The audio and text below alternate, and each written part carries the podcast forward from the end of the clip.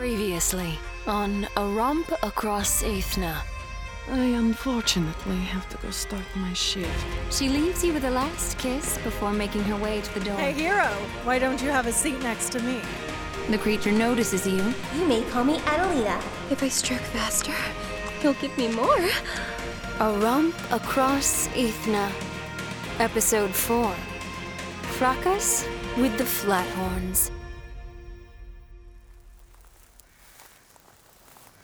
So, you found a magical amulet in your dad's belongings and decided to put it on. Adalina asks. You're either incredibly brave or really stupid. The pink and green winged creature ignores your attempts to explain that you didn't realize it was magical when you found it, Let me get a closer look at it. she says, hovering in front of your face. You pull out the necklace from under your tunic and hold it out in front of you.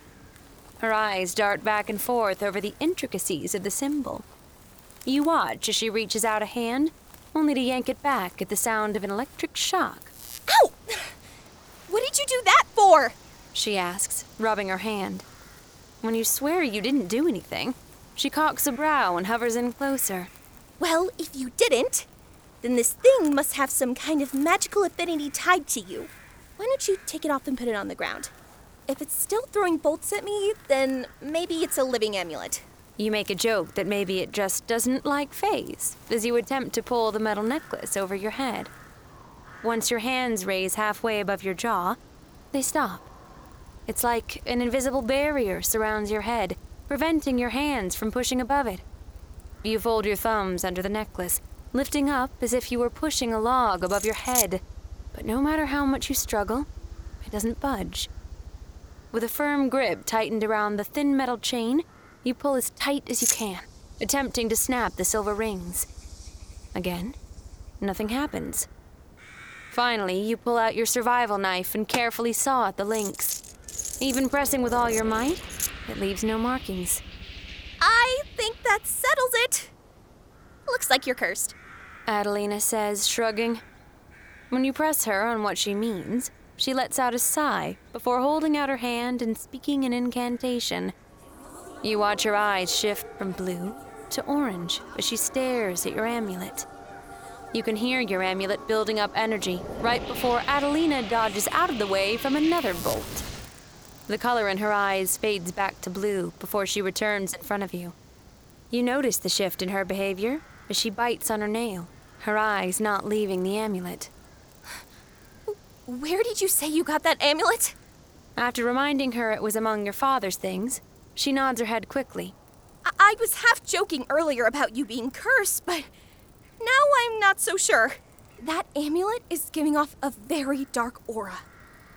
Usually, magical auras project outwards, but this thing is pulling inward. I can also tell it's full of blood magic. You may have made a mistake, my champion. When you hear blood magic, your mind is transported instantly back to one of your father's lessons. All right.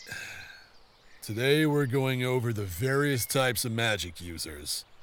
While magic is rare in Aethna, it's common enough in the major cities that we should probably still go over it. Now, take everything I'm about to tell you with a grain of salt. I'm no wizard slinging fireballs from my ass. Most of this is what I've picked up from conversations with others or things I've read about. yes, I do read, smartass.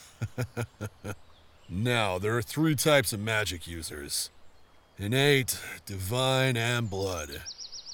Innate casters are born with their magic. Their ability grows over time through training, study, and experience. So, if you see some beefed up Ubian that looks like he can lift a house and starts throwing lightning like it's a javelin, well, you've probably got yourself an innate caster. Next are the divine. These are individuals who have been blessed by the deities in some form or another. Their gifts are mm, instantaneous and increase based on their favor with their god or goddess. These are the most common kinds of magic wielders in Aethna. Their casting ability is limited to the strength of their favor and does run out after being used so many times. They have to recharge, in a sense, before they can continue to cast. Sometimes that's doing something for their deity, um, praying, or just waiting a set period of time. Finally, there are those who dabble in blood magic. Blood magic is unique in its own right. Most forms of casting require a combination of somatic, verbal, and material components. Blood magic always requires a material component tied to blood. Life force, uh, things like that. Blood magic users are also not limited by their experience. Anyone can learn it. You can learn a high level spell beyond your control if you have the instructions. It just requires more, um, material components. Sure, it sounds useful, but you know from Mevin's tragedy that this is not something to be trifled with. Two lovers dabbling in things that they shouldn't, and an entire city paid for it. All that's left is a scar upon our world. I know that you have good intentions, son, but that kind of power isn't something that should be obtained that way. Trust me on that. I have uh, first hand knowledge of the consequences. A story for another time. Ah, Let's put this equipment away and get some dinner. I'm sure you're starving. Your memory fades away as you focus on Adalina waving her hand in front of you. Are you okay? You kind of zoned out there for a second. You smile and nod before continuing through the nearby forest. The smell of burnt wood fills your nose, causing you to freeze before you reach the nearby clearing. When you glance over at Adalina, she confirms that she too can smell it. You sprint to the forest's edge and notice a black plume of smoke rising into the bright night sky.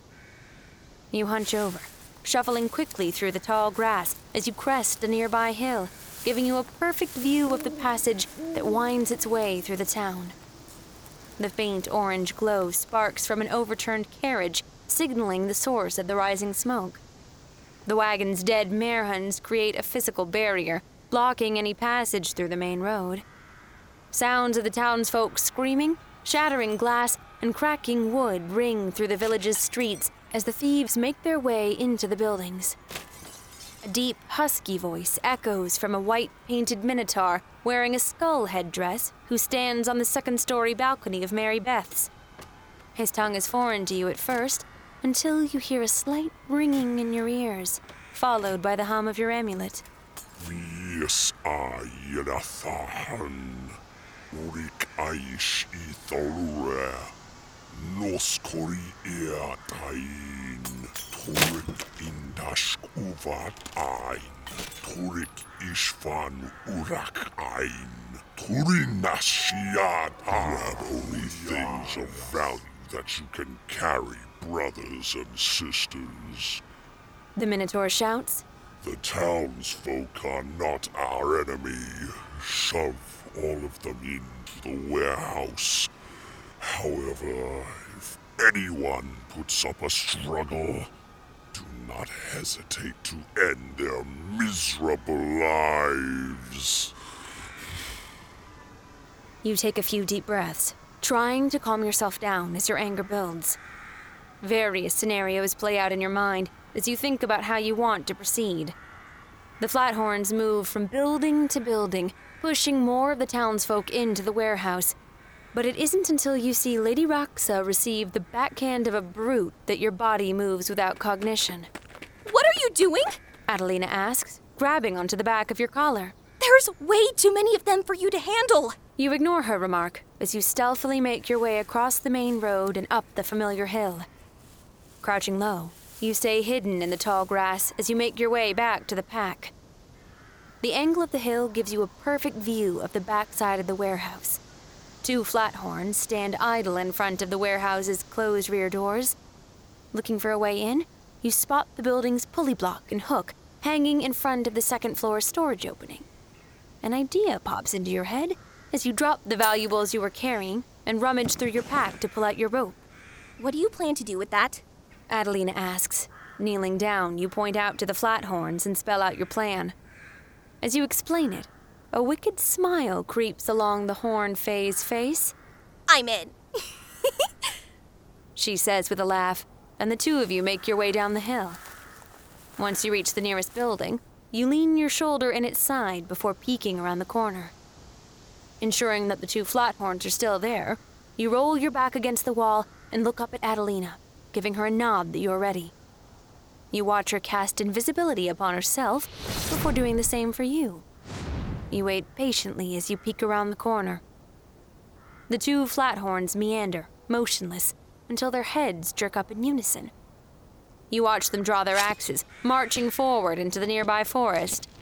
When they are out of earshot, you make your move, sprinting down the rows of buildings until you stop underneath the hook. You fashion a lasso and toss the rope around the hook. You pull hard, ensuring the knot is secure and the pulley holds your weight. With a short jump, you climb up 20 feet before swinging your way into the loft's opening. As you land, the weakened wood cracks under your weight, and you feel your legs step through. You see two minotaurs scurry into your position. They look up at where you would be if they could see you. When you shift your weight to your opposite leg, trying to pull your stuck leg free, the wood bends, sending you plummeting to the first floor.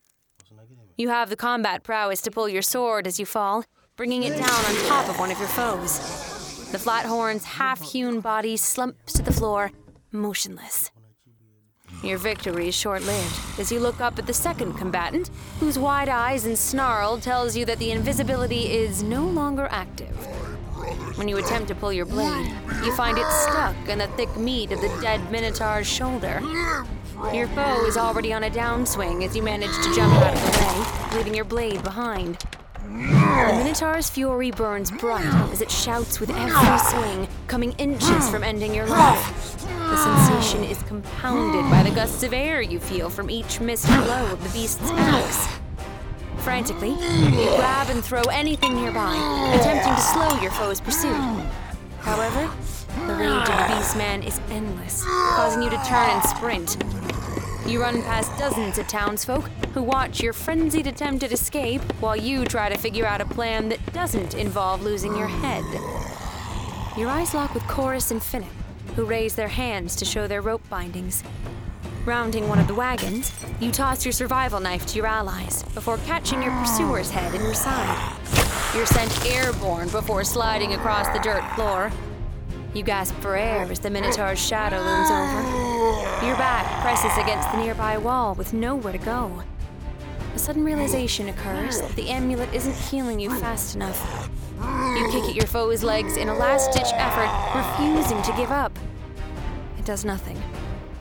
As the Flathorn raises his axe to deliver a killing blow, you close your eyes in a moment of acceptance. It was my idea to have us meet up here on Peter's Hill. You won't miss There's always been something about you. Why are you wanting to go to her You there!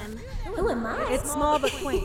She You know offered how me, dangerous just those by proxy, caravans are you, a job. Do you have any Fine, to go with but? I am coming too. Eh, Thank you you. for the wonderful night man with a last great night. body and a I won't forget it. Yeah. yeah. It's been so boring being all alone. I love you. I love you. My son. My son. Chorus's roar precedes a giant thud, and you open your eyes to see the Baron using his massive size to claw and bite into the Horn Man's flesh. In a primal brutality you never expected from the laid-back man, you watch his teeth tear into the Minotaur's neck, leaving only a croaking whine before your assaulter's body drops limp. By the time you are able to breathe again, Chorus reaches out with a bloody paw and helps you up to your feet.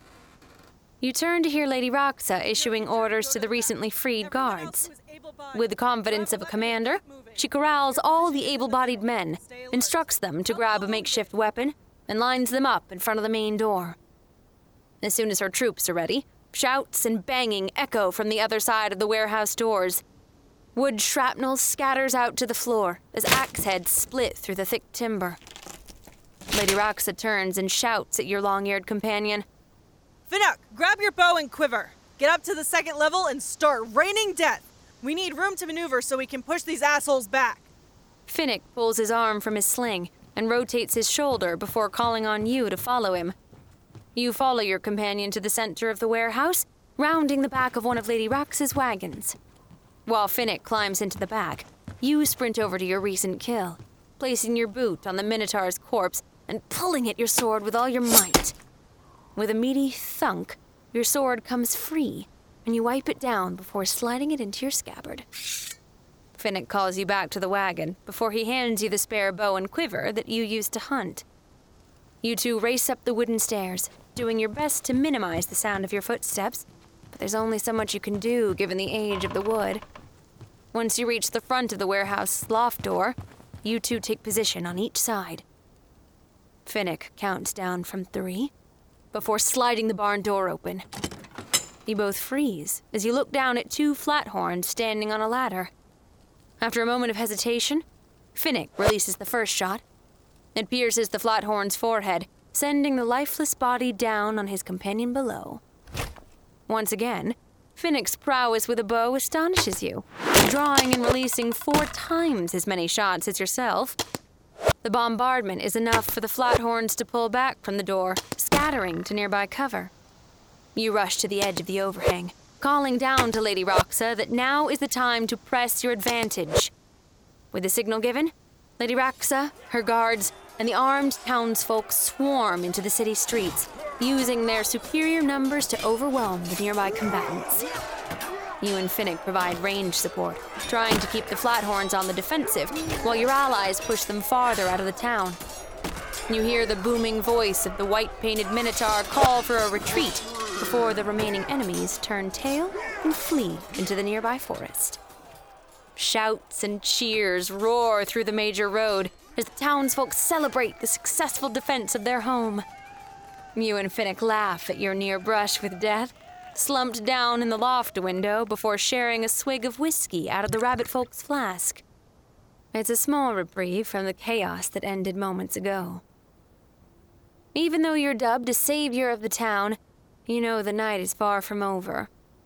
After retrieving your bag and the city's valuables, you meet with Lady Raxa and the Stoneridge Meadows mayor to discuss the cause of the recent disturbances. When you arrive at the mayor's home, you overhear shouts from the thick green tailed Naga, complaining about the fact that the sheriff took off at the first sign of trouble. Your arrival pacifies the mayor's attitude when you set the various gold, gems, and jewels on his table. Without Adalina's presence, you find it difficult for them to believe your tale of the Fae. The mayor doesn't seem to mind, though, and thanks you for your service, agreeing to pay you your fee. Minus Lady Raxa's cut, the measly 45 gold you're given is a far cry from the hundreds that you had in your possession moments earlier, making you wonder if you made the right decision. Trying not to let it get to you, your mind attempts to focus on the positive. You've more than tripled your gold stash. It only took you nearly dying multiple times in the span of several hours. It appears Freyna was right to be concerned, you think to yourself. As you leave the mayor's home and are sliding your coin in your satchel, you can't shake the feeling that someone is watching you. When you look up, you see Lady Raxa standing close, her bottom lip pinned by one of her long teeth. Consider me impressed. Not only did you manage to get the townsfolk their coin back, but you freed me and the entire crew. She pauses, leaning on her back leg while she looks you up and down. Hmm. Once we're done packing up and back on the road, meet me in my private carriage. I have a. Hmm. proposition I'd like to discuss with you. Departing from the conversation, she winks at you before heading down the road back to the warehouse. The entire ordeal leaves you confused about her intentions. You shrug it off and make your way to the backside of the warehouse where you last saw Adalina.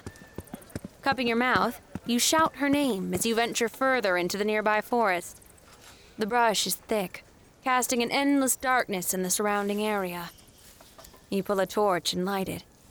Fortunately, the dense foliage allows you to track the path of the Minotaur's movements easily, using the broken tree stems as markers. Your body tenses, and you quickly draw your sword when you notice drops of blood along the trail. While the bulk of the Flathorns fled to the east, you realize there could still be foes in the area. Casting the flame of your torch, you stop and scan the area, waiting for anything to happen. With no signs of danger, you continue forward along the path until the blood trail stops. You cover your nose and mouth as the smell of decay assaults your nose. Your eyes widen at the corpses before you. The Flathorn's body on the left is almost unrecognizable because of the dozens of multicolored fungal growths that cover its skin. Welts that mimic that of insect stings cover the second body. However, the pus and size of the welts are unlike anything you have seen before. You confirm that whatever attacked them, you certainly don't want to have to deal with. Champion! A voice calls to you from the canopy. Your head jerks up, and you watch Adalina fly down from a nearby tree branch. I'm so glad you came for me. For a minute, I was worried you had forgotten about me. You reassure her that you wouldn't do that to her before looking down and asking her what happened. Oh, was I not supposed to take care of them? Pointing at the corpses on the ground, you ask if she did this to them. Of course I did, silly. I wasn't going to let them turn around and come after you. Adalina flies down, hovering between the two bodies. This first one, I conjured fungi all over his body. The second one, I summoned killer wasp. you should have seen them running around screaming. they couldn't figure out what was going on and where the attacks were coming from. Letting out a small laugh, you make a mental note not to piss off the Fae. You put your sword back into your sheath and motion Adalina to follow you. She settles on your shoulder, sitting cross legged as you make your way back to town. I'm really excited about traveling together, my champion. If today was any indication of the weeks, months, and years to come, I'm so excited I found you. You smile and agree, thinking of the implication of her being with you forever, given that you two just met hours ago. You weigh the usefulness of having a magical fae on your side and settle that, for now, you're not going to worry about it. She seems nice so far. Adalina lets out an enormous yawn, stretching her arms before resting her head against your neck. However, today was pretty exhausting casting all that magic. I wouldn't mind catching a bit of sleep. Once you make your way back through the forest, you smother the torch, allowing the glowing light trickling through the town's many windows to light your path. The music and celebration coming from Mary Beth's is almost deafening as you pass by. Calls from the second floor balcony pull your attention upward. Talia blows you a kiss, while several of the staff pull at their clothing to entice you for another visit. Exaggerating the gesture, you stumble backward, placing your hand over your heart before laughing and waving goodbye to the Minotauress and her companions. In perfect timing, you see the caravan pull out of the warehouse, giving you the opportunity to wait for Uriah.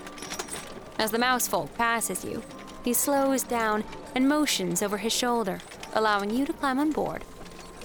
Aboard the wagon, you find Finnick and Chorus already asleep while you slide off your pack. Untying the leather straps on the bottom of your bag, you unroll your travel mat and blanket. You take time to fold them into a comfortable square before setting Adalina on top. With whispered words, you let the Fae know you'll be back soon. Lazily, she waves an arm upward before pulling the edge of your blanket over her body. You roll out of the back of the wagon and jog your way up to the front of the caravan. Lady Raxa's carriage stands out amongst the rest. While the rest of the wagons are covered in an arching leather fabric, Lady Raxa's looks more like a house on wheels. Twice as large as the others, your employer's wagon is as complex as her personality. It's enclosed in a crescent moon frame that's painted maroon with elaborate gold accents. The back sports a full sized door with a steel step leading to the entrance. When you reach the back, you jump on the metal footrest, grab one of the vertical mounted handrails, and knock on the door. Come in. The door's open. Ah, Hero, thanks for coming. Please have a seat at my table. I just need to finish entering these notes into my ledger.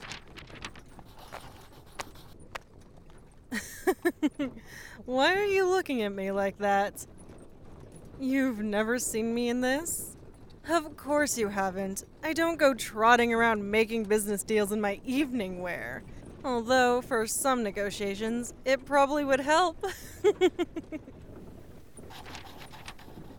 Ugh, with the delay of our leave and the loss of supplies taken by the Flathorns, this entire stop almost cost me money if it weren't for you helping out the mayor with their pest problem. Although, you could see it in the mayor's eyes that he didn't believe you at all. Huh, you know, if it wasn't for you dropping into the warehouse and appearing out of thin air, I probably wouldn't have believed the story you told either. I mean, a Fae? Really? Wait, what? She's asleep in the last wagon? And you're just telling me this now? Given her affection for you and the fact that you have helped me multiple times, I will trust your judgment on this. But you should know that Fae are bad luck. I don't know a single story involving a Fae that is a happy one. If anything bad happens while we're still on contract, I'm going to hold you responsible. Are we clear? Good. How about some wine then? Mmm. Mmm. Ah. I love this wine. Leave it to the elves to make something so soft and full bodied. Every time I pass through Erlithir, I pick up a few crates. It's a good thing that we're starting the southern route because I am down to only a few bottles. What do you think? It's good? You're drinking some of the best wine on the planet, and that's all you have to give me? oh, well, I suppose that's fair. I'm sure Bloomsfield isn't quite known for their variety. If I may, I never would have imagined you flipping my perception of you the way you did. Well, to be quite frank, I thought you weren't going to show up for the job. When we first met and you told me it was your ambition to make it all the way to the academy, I thought you were giving me a ruse. It happens all the time. Some young soul looking to travel across the country, hoping for greener pastures or a fresh start. Only when they get there, all their problems they ran from are waiting for them like a wolf in sheep's clothing. Then, when you didn't show up at the crossroads, uh, well. I'm glad you proved me wrong, is all. exactly. As a matter of fact, I've grown rather fond of you, if I am being honest. Yes, really. Your actions over the past week have proved to me that you're someone reliable, hardworking, and above all else, lucky. You have to be. I don't see any other way to explain your accomplishments. Not many can take on two massive flathorns in combat and walk away unscathed. I know you had help, but that's beside the point.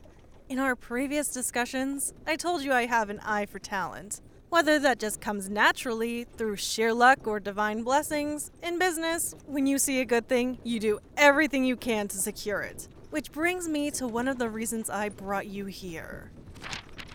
This is an employment contract. I want you to come on board full time. Uh, um, what do you mean, no? You didn't even read through it. You could at least give me the common courtesy of reading it. Thank you. Yeah, that's right. A weekly salary, covered room and board when we stop, and an equipment stipend. We work a set number of weeks out of the year, and you'll get two months off paid leave. Obviously, there's plenty of downtime throughout the days when we're in major cities, but it can be rather sporadic. I assume everything is to your liking? Of course it is. I wouldn't give this offer to anyone else. N- no? You're joking, right? There are people who would kill for this offer. All right, fine. How about I add a 50 gold bonus? But that's my final offer. What do you mean it's not about the money? Everything is about the money. Oh, I didn't know about your father. My condolences. Interesting. Can I see the amulet? Hmm, I'm not familiar with this symbol or this metal. It's magic too?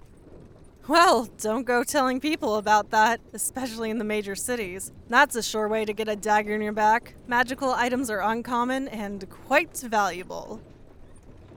Yeah, if you could prove what it does, you could probably sell that and buy a pleasant summer home in Bella Fama. yeah, I'm serious. That thing hanging around your neck is probably worth more than everything in this caravan combined. Just be careful, is all I'm saying. You're welcome. I'm not going to lie, I'm rather disappointed. This is not how I saw this night going. I figured you'd accept, we drink into the night, and then fuck until morning. What's that look for? In business, it's always better to be direct and make the terms clear. Oh, really? An offer for me? You've got my full attention. oh, you are quite bold. I'll give you that. Give me one minute. Let me grab a spare piece of parchment. Here's my counter offer. I'm glad those terms are acceptable, but they're not legitimized in Bathnan's eyes until you sign here. Yes, I'm serious. There is a penalty clause should you not keep your word. maybe you're not as bold as I thought. Or maybe you're not man enough to satisfy me.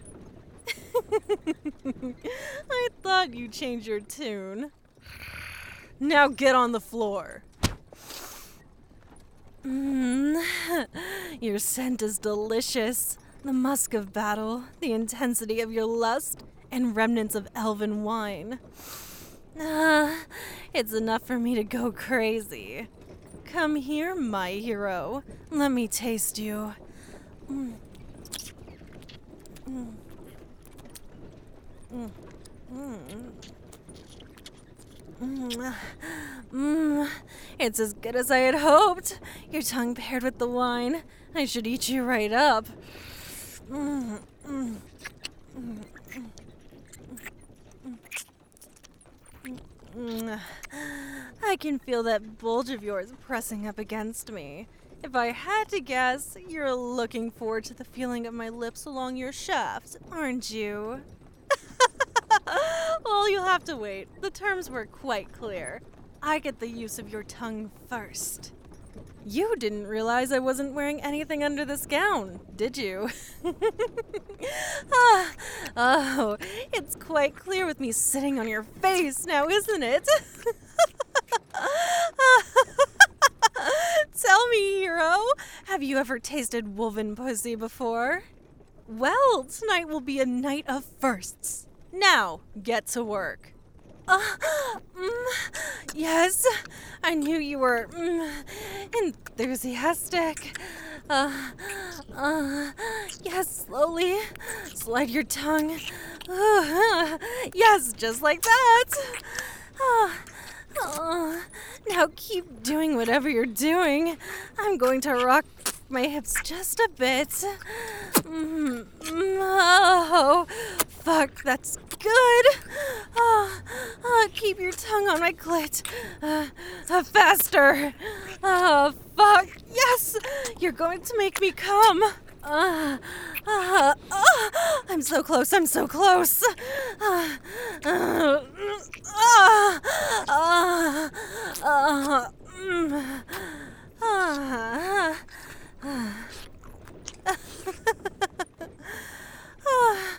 yes, lap up all my juices, my hero. Ah, now, don't move. I'm just going to flip around. No wonder I could feel how hard you were. Your dick is sticking out the top of your trousers. I knew you were something special, but I can't believe you were hiding this from me the entire time. You're twitching with anticipation already! Does my body excite you this much? Oh, yeah? What's your favorite part then? My eyes? What about them? I didn't take you for a romantic. Thank you for the compliment. Mm. Uh-huh. Oh. Oh. You don't need to keep going. It's my time to please you. Oh, you want to? I mean, of course you do. Oh, please just keep going. I promise I'll make it worth it. Oh, oh. Uh, huh. yes, right there. Uh, oh, fuck. That feels so good. Uh, oh, please don't stop. Uh, uh, uh, uh, uh, uh, uh, oh. Uh, uh, uh, I guess you are my good luck charm. Oh! But the scent of your musk has been driving me wild since I've been down here, and that little drop of precum is taunting me for a taste. Mm, mm.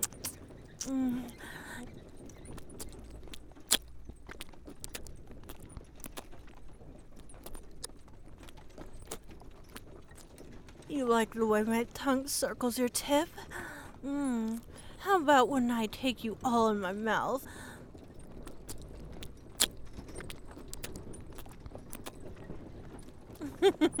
Both? Both is good, but greed is an anathema against Vatnan. Hmm.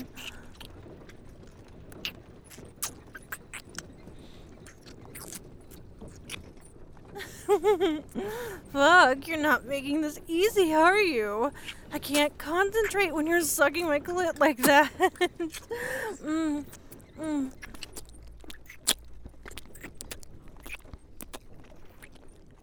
I don't know if it's you, the wine, or both, but you taste so good.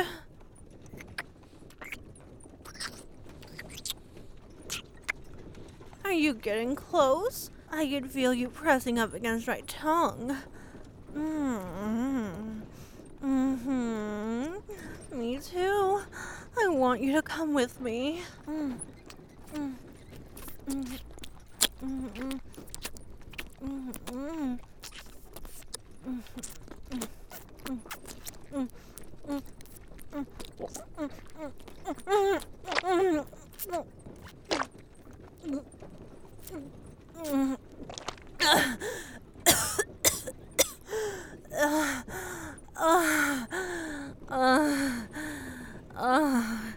This might be one of the best deals I've made in a long time.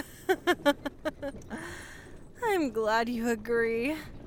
Uh, uh, you, you still want more? You're taking this fuck until morning clause seriously, aren't you? No, I'm not surprised. Follow the tail to the bed then. you stand at the edge there, and I'll bend over on the bed. It will be the perfect position for the both of us. First, let me get you ready. Now. Mm, mm. Mm, I almost don't want to stop.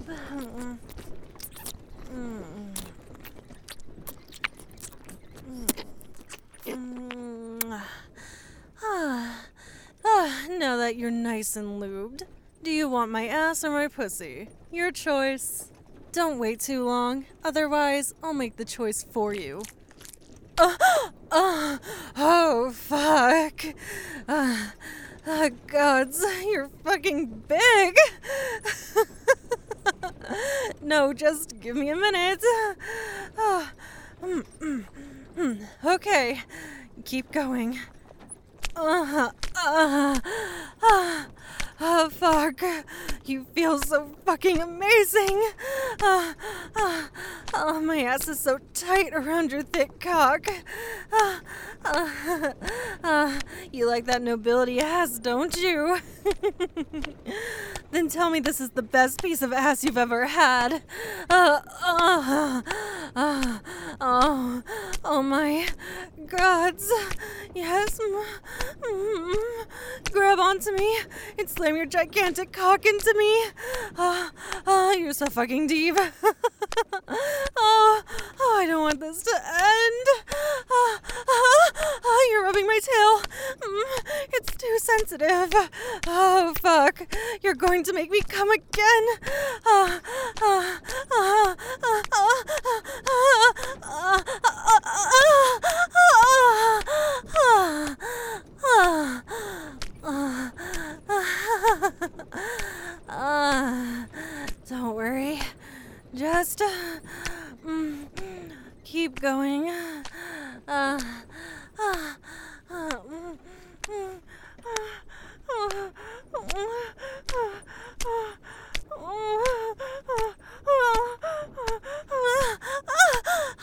I can feel you tightening inside me.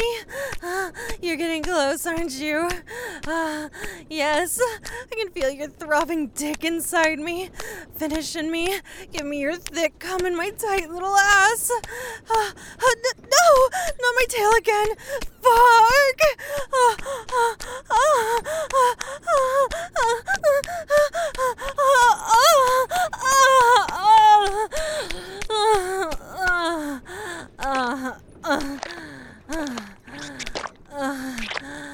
Ah, Your mouth as parched as mine?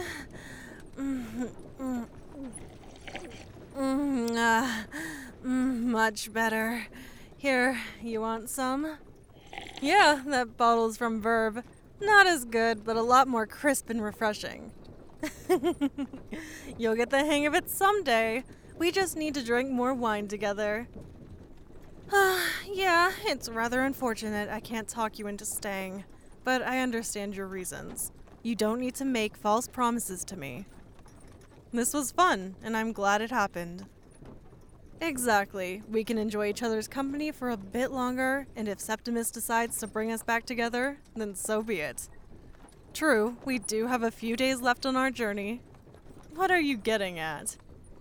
Oh, you want to extend this contract for the duration of our trip? Sounds fun. Mwah. But let's renegotiate the terms a bit. Nothing drastic, I assure you, but maybe just leave us a little room for more variety. Sound fun? Good. This is turning out to be one of my favorite transactions. Mwah. Episode summary Equipment changed. Resecured backpack and included gear. Minus 200 gold worth of jewelry and gems. Plus 45 gold. Minus 1 torch. XP gained. 1 flathorn slain. 400 XP. Lady Raxa's negotiations. 200 XP. This was A Romp Across Aethna, Episode 4 Fracas with the Flathorns. Narrated by Rebecca Woods. Your Father by Boshido Blasta. Lady Raxa performed by Endymion VA. Adalina performed by Kumbomb.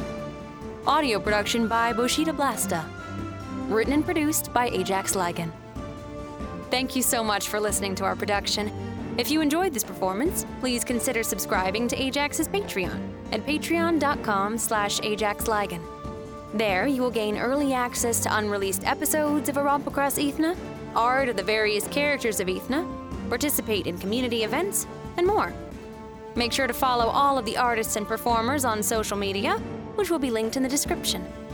Thank you again, and we hope to have you back for episode 5 Twins Crossing Transactions.